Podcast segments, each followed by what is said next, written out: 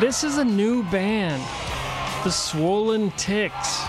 At their most recent concert, tickets sold for $245 each. I've read that when you see them, they have crowd surfing.